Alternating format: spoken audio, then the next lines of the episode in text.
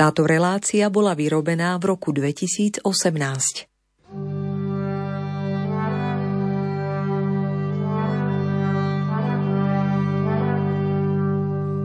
Vďaka technológiám a internetu máme k umeniu a k nášmu kultúrnemu dedičstvu čoraz lepší prístup než kedykoľvek predtým.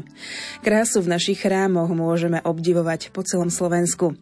Nádhera renesančných, gotických, barokových a novších chrámov vyrážadých a ako napísal Dostojevský, že krása spasí svet, možno, že sa nemýlil.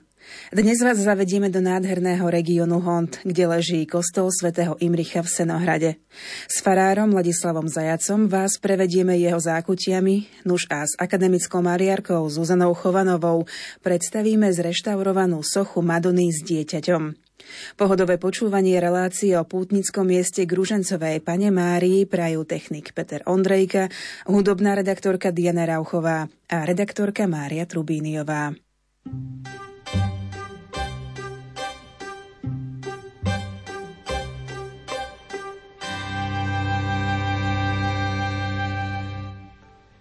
Prichádzame, Matka dráha, zo všetkých strán celej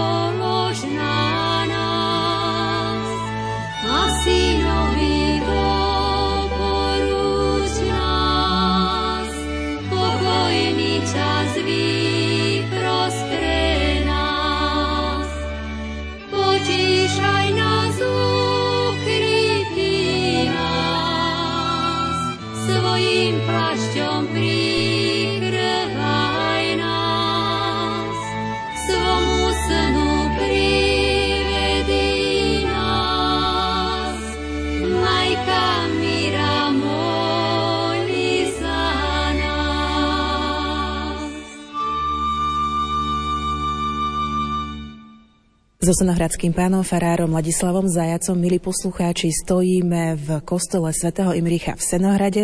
Táto farnosť spadá do Krupinského dekanátu a konkrétne tento farský kostolík skrýva mnohé krásy a tajomstvá, ktoré si v nasledujúcich minútach predstavíme a tak trošku poodhalíme. Začneme teda oltárnym obrazom svätého Imricha. V tomto roku nám bol vrátený, teda celý mobiliár nášho kostola, to znamená oltárny obraz svätého Imricha, ktorý má rozmery približne 5,5 krát 3,5 e, metra a ktorý teda bol reštaurovaný spolu s bohostánkom a gotickou Madonou v reštaurátorských ateliéroch v Bratislave pod odborným vedením vedúcej ateliérov magistry Zuzany Venčekovej tahy. A tento oltárny obraz bol pôvodne v dosť e, dezolátnom stave z toho dôvodu, že jednak bol rokmi, tými 250 a možno snáď aj viac rokmi, poznačený kadidlovým dymom,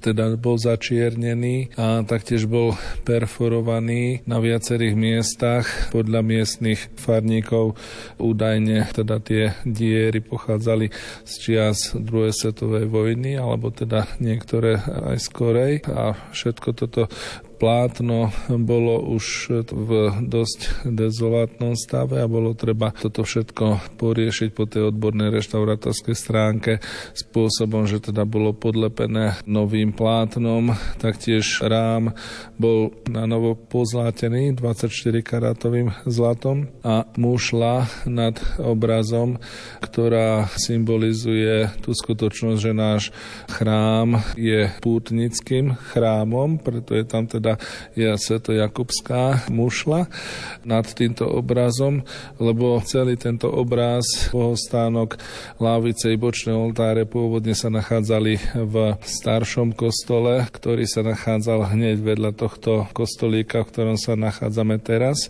A ten starší kostol však vyhorel a miestni ľudia, ja to veľmi často opakujem, aj súčasným farníkom, ich teda nástupcom a potom potomkom, že si museli veľmi vážiť duchovné hodnoty a mali veľký vzťah k Pánu Bohu, keď z horiaceho kostolíka dokázali vyniesť tie nádherné hodnoty, ktoré vlastne môžeme dnes prezentovať a sú stále uchované v tomto novovybudovanom, v úvodzovkách novovybudovanom kostole, ktorý pochádza z 18. storočia.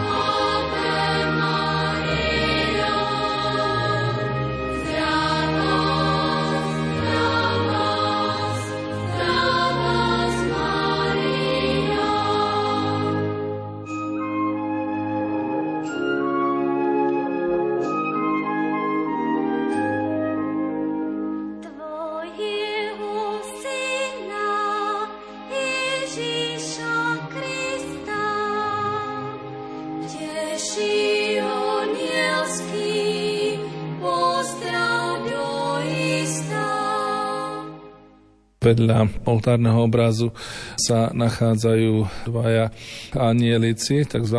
putty, ktorí boli znovu osadení na tie svoje pôvodné miesta.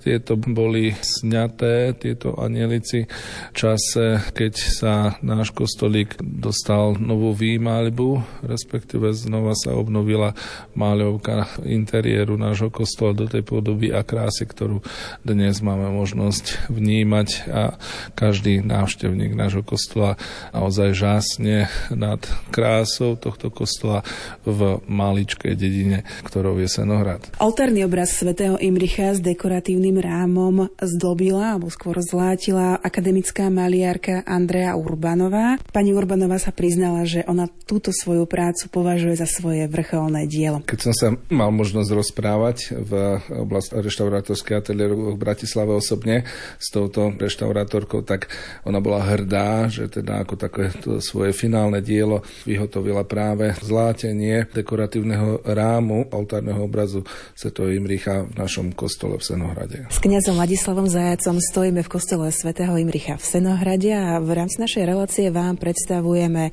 tajomstvá a jeho krásy. Zaostríme aj na to, čo sa dialo s bohostánkom. Bohostánok bol pôvodne neúplne funkčný, pretože teda dvierka bohostánku neboli úplne teda možné zavrieť a zamknúť. A teda po odbornej stránke karuzel, to znamená tá útočná časť bohostánku nebola funkčná, tak bolo treba aj toto riešiť reštaurátormi v ateliéroch v Bratislave. No a potom vedľa bolo treba aj pozlátiť a dorezať niektoré teda prvky, ktoré časom, zubom času sa poškodili, respektíve červo krvotoč ich tak rozžal, že už žiaľ teda nebolo možné ich ďalej udržať na svojom mieste. A taktiež vedľa bohostánku boli na novo vyrezané podporné nosné časti pre adorujúcich anielov, ktorí sú taktiež na novo osadení po obidvoch stranách nášho bohostánku. Títo totiž pôvodne v 90. rokoch minulého storočia anieli boli odcudzení neznámym páchateľom z nášho kostola a tak teda sa vlastne nehodnotilo celé dielo, ktoré vlastne to vytváralo celkový naozaj ten nádherný dojem, ktorý dnes máme možnosť stále vidieť.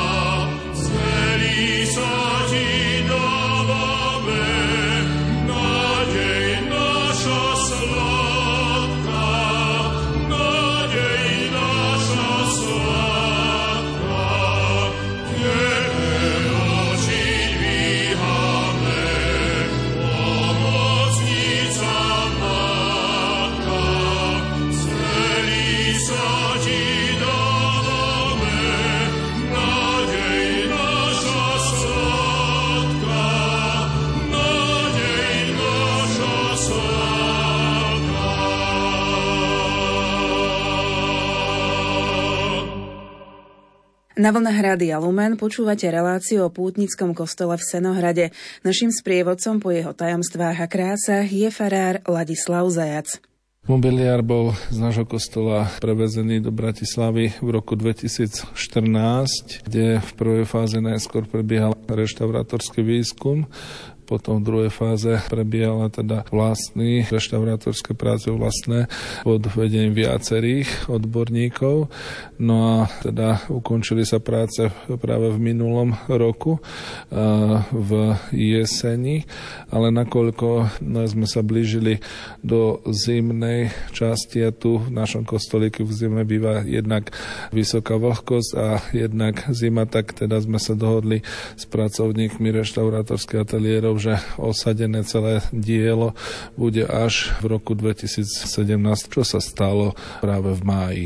Po našej ľavej strane majú možnosť veriaci, ale aj pútnici Gružencovej Pane Mári uvidieť gotickú sochu Madony s dieťaťom, ktorú reštaurovala akademická maliarka Zuzana Chovanová. Z písomného elaborátu, ktorý ona sama vypracovala, je zjavné, že jednak ju musela očistiť, jednak musela niektoré drapérie, záhyby na plášti, ktoré boli kriedovými a rôznymi inými materiálmi prekryté, znova ich pekne odkryť, aby sa mohla ukázať tá krása gotické postavy Madony. Taktiež pôvodne ona mala v čase, keď boli pracovníci, ju brali do reštaurátorských ateliérov, tak pána Maria aj pán Ježiš mali na hlave zlaté, respektíve pozlatené korunky, ktoré v súčasnosti už na hlave nemajú z toho dôvodu, že sa ukázala práve pri reštaurovaní a čistení tá skutočnosť, že pána Mária má na hlave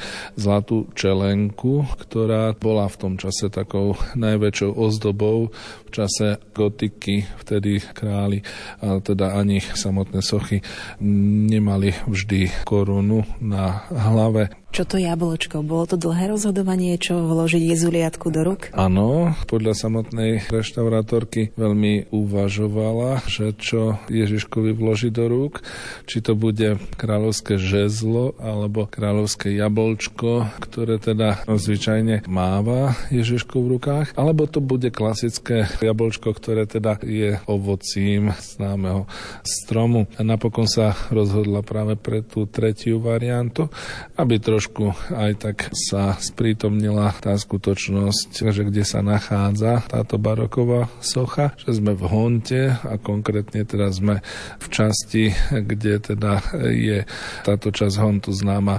ovocinárstvom a teda aj pestovaním ovocných stromov. Po pesničke sa presunieme zo Senohradu v Krupinskom okrese na západ do Devínskej Novej Vsi. S akademickou mariarkou Zuzanou Chovanovou vám z jej uhla pohľadu predstavíme Madonu s dieťaťom.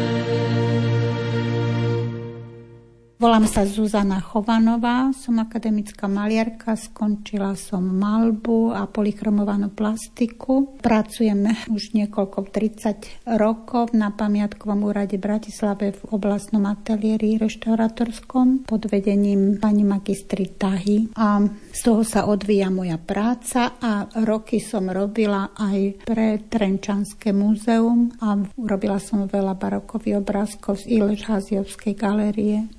Vy ste sa takisto spolu podielali na reštaurovaní Madony s dieťaťom, ktorá sa nachádza v kostole svätého Imricha v Senohrade, čo je Krupinský dekanát. Aké tam boli výskumy pred tým, ako sa dostala táto socha k vám do rúk? Aká je jej história? Bola som poverená reštaurovaní sochy pochádzajúceho zo staršieho kostola zo Senohradu z obdobia druhej polovice 15. storočia, ktorá je pravdepodobne aj z iného regiónu Spiského okruhu. Reštaurovanie sochy prevádzali dve odborné obdobia. V roku 1971 bola plastika sondovaná reštaurátormi bratmi Kotrbovcami v Trnave. Po sondážnom prieskume dospeli tomu, že plastika je replika sochy zo 17. storočia. Zistili, že je tam niekoľko olejových vrstiev. Na záver bola plastika petrifikovaná palafunou a do rúk sa dostala v roku 1979 až 80 akademickej maliarke Eve Kajzerovej. Pod rukou pani Kajzerovej bola plastika profesionálne barokizovaná. Madonna ale má gotický sklon hlavy, jezuliatko má gotickú formu až na dorezané ručičky. Telo Madony má gotický tvar. Plastika bola v priebehu času viackrát prerábaná prerezávaná, ako napríklad draperia, ruky Madony, ruky Ježiška. Chyba mu v ručičkách atribút. Reštaurovanie sa uberalo smerom k zachovaniu tej kultúrnej vrstvy, ktorá preukazuje najvyššie kvality z hľadiska umelecko-historického, ako aj vytvarno-estetického. Pani Chovanová, ja si predstavujem takéto sochy, že sú vyrezené z jedného kusa dreva. Fungoval v tom období gotiky alebo v baroku? Na príklade tejto Madony s dieťaťom. Čo ste tam vy objavili? No, fungovalo to samozrejme, že sú Madony z jedného kusa dreva, lenže táto naša Madonna prešla niekoľkými rezbarskými úpravami a tie hlavné etapy, čo sa týkalo bratov Kotrbovcov a pani Evičky Kajzerovej, tak tie niesli dosť podstatné zásahy a ďalšie informácie sme získali tým, že bola socha rengenovaná, kde sme zistili, čo je vytmelené, čo je spájané klincami, čo bolo prerezané. Takže konkrétne u tejto sochy boli prerezaná pravá ruka, nasadená bola na rameno, takže boli zrezané barokové krásne vlasy. Potom ručičky Ježiška boli napájané takisto na novo. Pravá časť záhybov plášťa bola komplet vymenená a celý podstavec bol vymenený. Takže veľmi ťažko sa dá povedať, že pôvodne táto socha, či bola z jedného kusa dreva, rozhodne bola vydlabaná na korytko, ktoré bolo prekryté uzáverom. Poďme zaostriť v našej relácii aj na farebnosť tejto sochy Madony s dieťaťom. Madonna zostala po očistení chemickými prostriedkami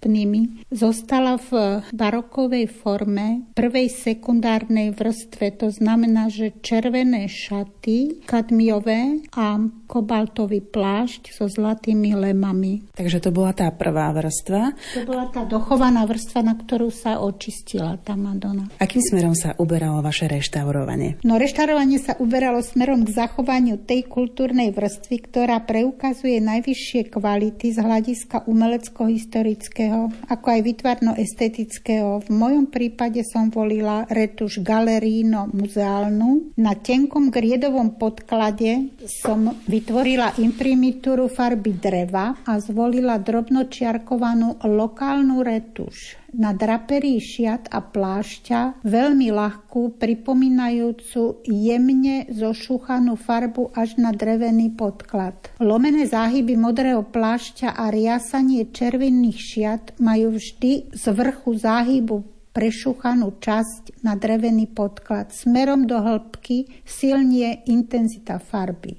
Farebnosť nadobúda autenticitu dobového zachovania farebnosti. Lemy šiat a plášťa sú zlátené na poliment, ktorý je mierne prešúchaný. Boli tam aj nejaké zásahy z vašej strany? Ja si myslím, že vôbec celá retuš bol môj zásah do plastiky a Mám taký pocit, že každý reštaurátor vnesie do práce niečo svoje, typické, svojou typickou retušou, spôsobom snažiaci sa aj dodržiavať reštaurátorské mantinely stanovené Benátskou chartou. To znamená, že musí byť snímateľná, reverzibilná retuš, nerekonštruovať na silu bez nejakej analógie, zachovať predovšetkým autenticitu historického obdobia.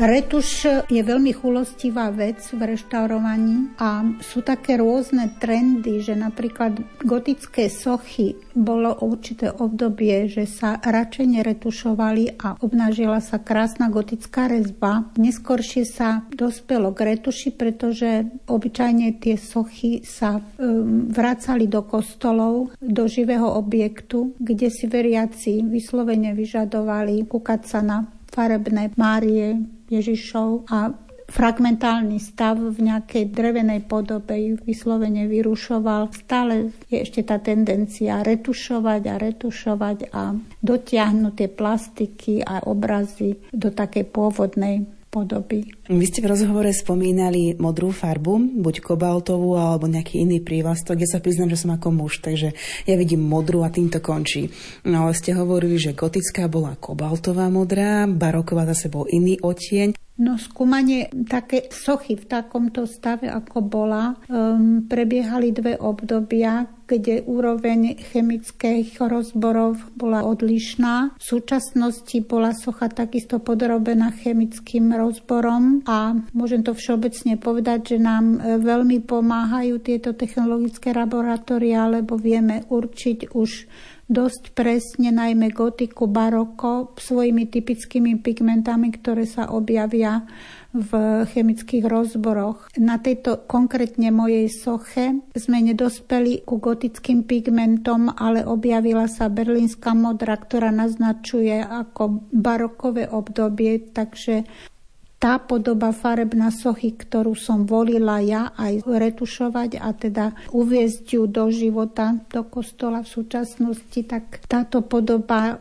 kopíruje tú barokovú podobu farebnosti. To znamená, že takisto som použila berlínsku modru, volila som retuš na tmavom podklade kriedy, pritónovanej kriedy. V jednom rozhovore som si prečítala takú informáciu, že reštaurátori si dokonca vytvárajú také isté podmienky vo svojich ateliéroch, aké boli napríklad v tých kostoloch, odkiaľ zobrali tie dané veci. Tak toto platí? No, veľmi prísne by to malo platiť, pretože socha bola prevezená dosť z vlhkého prostredia, bola ešte v kostole upevnená a po prevoze do ateliérov snažíme sa tam dodržiavať tých 60% vlhkosti. A takisto u mňa v ateliéri mám vlhkomera, snažím sa dodržiavať túto vlhkosť a takisto nejakých takých, že 20-25 stupňov teplotu aby nebola moc šokovaná po prevoze tá socha. Takisto nemá rada veľa nejaké vetranie a prievany a snažíme sa to aj nariadiť po mm, reštaurovaní v kostole. Tie optimálne podmienky znamená, že socha má byť znova v 60-percentnej vlhkosti plus minus 5% Takisto teplota sa má dodržovať. Doporučuje sa časté vetranie, Hovorili sme o odporúčaniach. Aké teda sú ešte ďalšie? Musí sa chrániť pamiatka pred poškodením nevhodnými zásahmi, zakázané pamiatku umývať, chemicky čistiť, ukladať na ňu vázy s kvetmi, rozhodne nedávať do jej bezprostrednej blízkosti sviečky, neinštalovať elektrické vedenia, niekedy vedia okolo Madony nainštalovať celý okruh lampičiek, tak to absolútne nezabezpečiť vetranie kostola, zvlášť v zimnom období, lebo zražajúce pary zapričinujú poškodenie diela. Rozhodne nesmie na plastiku svietiť priamo slnečné svetlo. To znamená, že jak je oproti okno a niekedy teda sa oprú tie lúče na 10 minút už sa plastika začne dvíhať.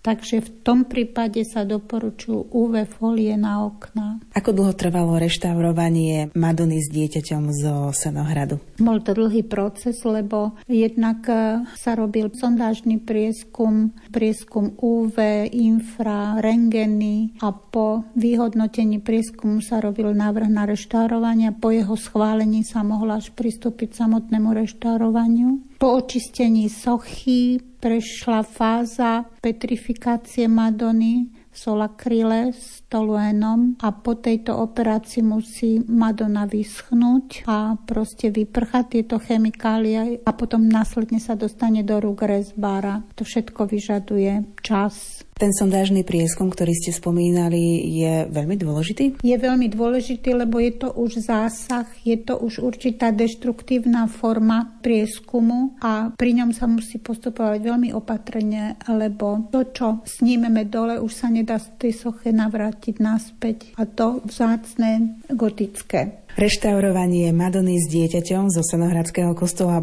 bola to pre vás veľká úloha, ťažká úloha, alebo to skôr patrilo k tým ľahším a jednoduchším? No, bola to jedna z mimoriadne ťažkých úloh, lebo poradí je to už asi tretia gotická Madonna, ktorú robím po reštaurátoroch oveľa ľahšie je dostať do ruky originál, očistiť a keď tam človek aspoň čosi gotické, čo sa týka polychromie, vidí a konkrétne sa môže o to oprieť. Ale toto bola veľmi ťažká práca. Vôbec som nevedela dopredu, ako to dopadne. Nemala som žiadnu víziu, ako bude vyzerať tá Madonna. Takže som si naštudovala materiály po Kotrbovcov, po akademickej malierke Kajzerovej. Z toho som vychádzala a po oči očistení, po sňatí všetkých doplnkov sekundárnych, sekundárneho tmelenia som sa veru úplne zlákla, čo ja s tým budem robiť, som si neverila. Ale postupne, ja mám takú teóriu, že každý centimeter, keď pedantne urobím, že čo si z toho krásne urobím, takže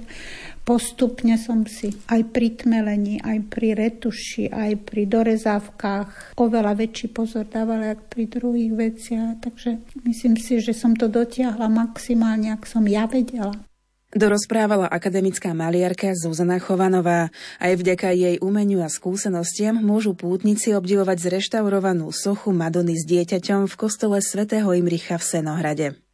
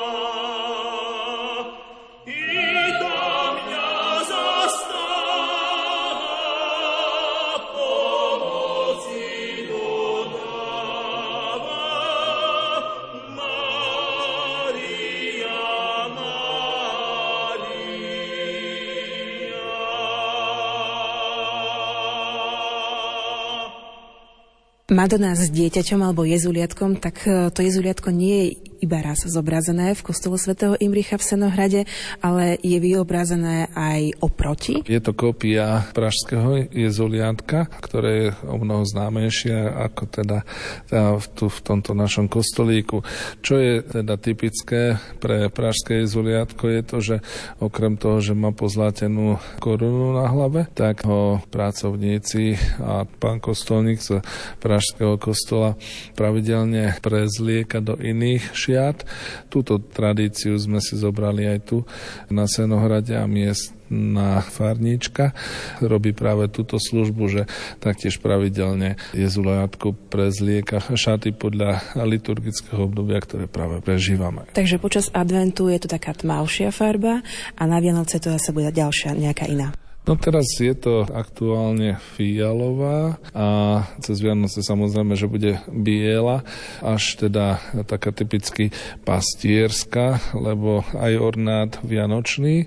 Ja ako kňaz mám na Vianoce oblečený z hrubého sukna s motívmi výzdoby výšivky pastierskej a to je tá istá výšivka. Ten istý materiál bol použitý na odev pre pražské jezuliatko. Veľkou finančnou položkou pri rekonštrukcii kostolov bývajú, milí poslucháči, často maľby alebo skôr vymaľovanie kostola. Ako ste toto vy vyriešili v rámci kostola svätého Imricha, pán Farár? Toto je zásluha jedného z mojich predchodcov, dnes už nebohého dôstojného pána Petra Farkáša, ktorému sa v roku 2005 podarilo získať grant, finančnú dotáciu vo výške viac ako 3 milióny slovenských korún vtedajších, vďaka čomu sa mohol tento náš interiér nášho kostola znovu vy vymalovať do tej podoby, ktorú dnes máme možnosť vidieť. Mnohé z tých malieb, ktoré sú v našom kostole, sú vlastne pôvodne len obnovené, ale dve sú na novo vymaľované. Celú výmaľbu nášho kostola realizovali pracovníci z ateliérov alebo teda firmy Petra Čambala staršieho spolu so svojimi siedmi, ktorí tu práve v tom spomínanom roku 2005 tento kostolík takto krásne znovu vymaľovali. V tomto kostole však nájdete, milí poslucháči, aj dve maľby s novými motívmi. Doktor Čambal sa rozhodol, že teda v tomto našom kostole dve malby zmení, čo sa týka motívov. Prvý motív teda máme možnosť vidieť na klembe nášho kostola, keď vstupujeme do kostola, tak je v časti hneď v klembe. Nachádza sa tam tematika obrátenia svätého apoštola Pavla, ktorého teda pán Ježiš zhadzuje z konia. Tento známy príbeh takýmto spôsobom vlastne aj vizuálne dostal v našom kostole podobu, ktorú poznali farníci doteraz iba z počutia. Druhý zmenený obraz sa nachádza v presbytériu nášho kostola. Keď sa pozeráme do presbyteria, tak na ľavej strane je tam obraz, ktorý je taktiež z biblického motívu, keď pán Ježiš zachránil ženu, smilničku pred ukameňovaním kde teda pred pánom Ježišom sa nachádzajú farizei a zákonníci, držiaci v rukách kamene. Je tých postav tam sedem a postupne u niektorých vidno, že tie kamene púšťajú zo svojich rúk práve ako reakciu na slova pána Ježiša. A ten, kto z vás je bez hriechu, nech prvý hodí do nej kameň. Každá z týchto postav podľa autora, pána doktora Čambala, má symbolizovať jeden z hlavných hriechov, ktoré sú známe v kresťanskom svete. S kňazom Ladislavom Zajacom sa, milí poslucháči, virtuálne prechádzame po kostole svätého Imricha a tak trošku podhaľujeme krásy a tajomstva.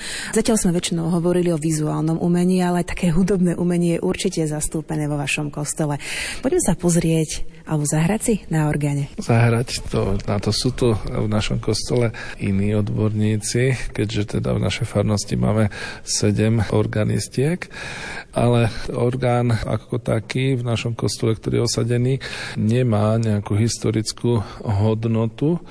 Akurát skriňa, do ktorého je orgán osadený, je to jednomanuálový orgán, je vlastne vzácna z toho dôvodu, že ju realizoval a vyhotovil majster, ktorý zhotovoval celý orgán a aj skriňou vo farskom kostole alebo tzv. nemeckom kostole v Banskej Bystrici. Váš kostol, pán Ferrari, je na Slovensku a možno aj vo svete známy púťami k Ružencovej pane Márii v oktobri. Poďme našim poslucháčom povedať trošku z histórie. Kedy sa vlastne začali tieto púte? Púte ku Rúžencovej Pane Márii sa začali na konci 19. storočia, konkrétne v roku 1884, kedy vtedajší pán farár Samuel Peš, ktorý je pochovaný na miestnom cintoríne, spolu so svojou gazdinou, teda rok predtým iniciovali vznik Rúžencového bratstva v našej farnosti a pán Farár rok predtým odišiel do Ríma za generálnym predstaveným rehole Dominikanov, ktorí majú na starosti úctu ku Rúžencovej pane Márii a možnosť zapisovania sa do ružencových spoločenstiev, aby aj v tejto našej farnosti Senohrad bola daná možnosť zapisovania sa do ružencového spoločenstva, čo teda tento generálny predstavený Erhole Dominikánov v tom čase túto výnimku našej farnosti udelil. Podmienkou však bolo, že keďže naša farnosť a kostol ani kaplnka nemali dovtedy, uh, nejaké vyhotovenie rúžencovej Pane Márii okrem sochy, aby teda aspoň nejaký obraz bol zhotovený, ktorý by sa stal vlastne pútnym obrazom. A ten sa nachádza práve aj v tomto kostolíku a nachádza na, na ľavej strane. Ten sme tiež zreštaurovali a podarilo sa reštaurátorovi ateliéri na Zvolenskom zámku odkryť aj autora tohto obrazu, ktorý je tam podpísaný, ale ten jeho podpis je viditeľný iba vďaka modernej technológii ultrafialových lúčov. To znamená, že ak správne rátam, tak tieto púte majú približne 140-ročnú históriu. Ako vlastne prebiehajú púte v Senohrade v ten október? V oktobri prebiehajú púte od piatku do nedele, kdy tu býva púť na prvú oktobrovú nedeľu. Piatok mávame Svetú omšu detskú, respektíve mládežnickú, ktorú vždy celebruje niektorý z novokňazov našej diecézy. V sobotu býva pútna Svetá omša večer o 18. hodine v tomto našom chráme. Predtým samozrejme je teda možnosť pristúpiť ku sviatosti zmierenia, kde teda aj v tomto chráme, aj dolu v kaplnke spovedáme viacerí kňazi a dávame možnosť putníkom, ale aj domácim farníkom, aby sa zmierili s Pánom Bohom a takto lepšie prežili čas púti k Ružencovej Pane Márii aj v nedeľu. Vždy sú pozývaní teda kazatelia mnohých častí Slovenska, nie je to iba z tohto nášho regiónu, respektíve v tomto roku teda slávnostným a hlavným kazateľom a vyvrcholením púte bola pontifikálna sveta s našim diecezným otcom biskupom monsignorom Marianom Chovancom. Matka naša Mária, nebeská naša mať, Neopúšťaj nás nehodných, zostaň pri nás stáť. Zostaň pri nás stáť.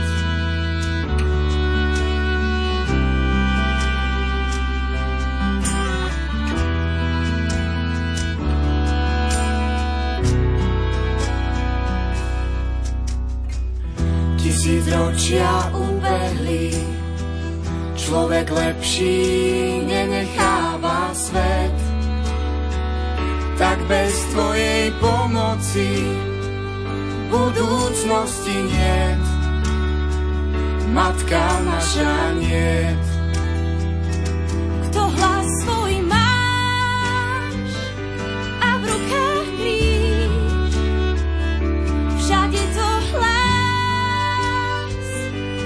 všade to píš. Že Boh svoj svet stále láske má, keď na nás hriešných nezabúda. Matku posiela do všetkých končín zeme, na práve príjme stratené ľudské pleme, tak všade hlas, všade topíš. O matka dráha gonna be.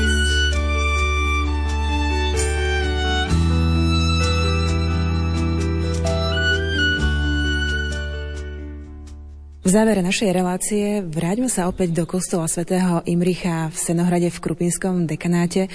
O tomto všetkom sme sa rozprávali s pánom farárom Ladislavom Zajacom. Mojou obľúbenou časťou v tomto kostole sú tieto veľmi zácné lavice, kde veľmi rada nielen sedím, ale kračím a modlím sa. A vo vašom prípade, ktorá je vaša najobľúbenejšia časť? Ja v tých historických laviciach ako kňaz málo kedy sedávam, keďže teda moje miesto je za oltárom a na assim, ale keď teda sa prichádzam sem modliť, tak teda väčšinou bývam vpredu, v prvej alebo v druhej lavici a týchto našich historických lavíc. Tie pochádzajú z toho už skôr spomenutého pôvodného kostola, ktorý bol drevený a vyhorel a pochádzajú z roku 1771. A sme časť týchto lavíc už rozobrali a boli presunuté na odborné reštaurovanie a na renováciu so súhlasom Krajského pamiatkového úradu, aby teda aj v tej dnešnej dobe ľudia mohli sedieť nielen spojení s históriou, ale mohli sedieť aj v kultúrnych prednešné podmienky určených laviciach. Dnes sme vás v relácii o krásach a tajomstvách Senohradského farského kostola zaviedli do chrámu svätého Imricha. Zreštaurovaný mobiliár bol navrhnutý na cenu Fénix pamiatka roka 2016. Súčasťou slávnosti koncom novembra bola aj krátka výstava ocenených pamiatkových prác. Pokračuje farár Ladislav Zajac. 27. novembra roku 2017 bolo vyhodnotené a vyhlásenie cien v rámci ceny Fénix Kultúrna pamiatka roka, ktoré boli dovršené v roku 2016 a vyhodnocovali sa v roku 2017. Celkovo bolo nominovaných 13 rôznych diel z celého Slovenska, z toho odborná komisia vylúčila 3 a to užšieho kola postupilo celkovo 10 diel z rôznych častí Slovenska, medzi nimi aj mobiliár z nášho kostola v Senohrade. Aj keď sme sa pri vyhodnocovaní nedostali medzi ocenených piatich, teda štyria, ktorí teda dostali aj sošku Fénixa a dostali od e, firmy, ktorej nadácia každoročne podporuje obnovu kultúrnych pamiatok finančnú odmenu vo výške 8300 eur, tak sme vôbec radi, že sme boli nominovaní a že sme sa mohli zviditeľniť, keďže nie sme veľká obec v rámci Slovenska, že teda tie naše krásy v našom kostole boli takýmto spôsobom prezentované a ďalej budú v aktuálnom roku 2018 v rámci výstavy, ktorá bude putovná po celom Slovensku, vlastne e, prezentované na paneloch, ktoré boli pri vyhodnocovaní tejto ceny na pôde Ministerstva kultúry Slovenskej republiky tam taktiež inštalované. 17. mája 2017 bolo prijaté rozhodnutie Európskeho parlamentu a Rady Európskej únie o Európskom roku kultúrneho dedictva, ktorým sa ustanovuje rok 2018 ako rok Európskeho kultúrneho dedictva. Základnou myšlienkou Európskeho roku kultúrneho dedictva je, že kultúrne dedictvo Európy je všade okolo nás, v našich mestách, v architektúre, v prírode a v archeologických lokalitách. Má nás spájať, ani len nás, ale aj minulosť s budúcnosťou. Preto buďme citliví na bohatstvo, ktoré nás obklopuje. Ako napísal Dostojevský, krása nás spasí. Mne neostáva na záver našej relácie o krásach kostola svätého Imricha povedať len to, že krása sa skrýva takmer všade. Jej príjemné objavovanie vám želajú technik Peter Ondrejka, hudobná redaktorka Diana Rauchová a redaktorka Mária Trubíniová. Do počutia. Maria, voláme ku Tebe, oroduj za nás syna. Smutné časy máme, Mária, Ty kráľovná neba, všade len Teba kde veľká potreba. Mária, volajú ťa matky, aby si im pomáhala vychovávať detky.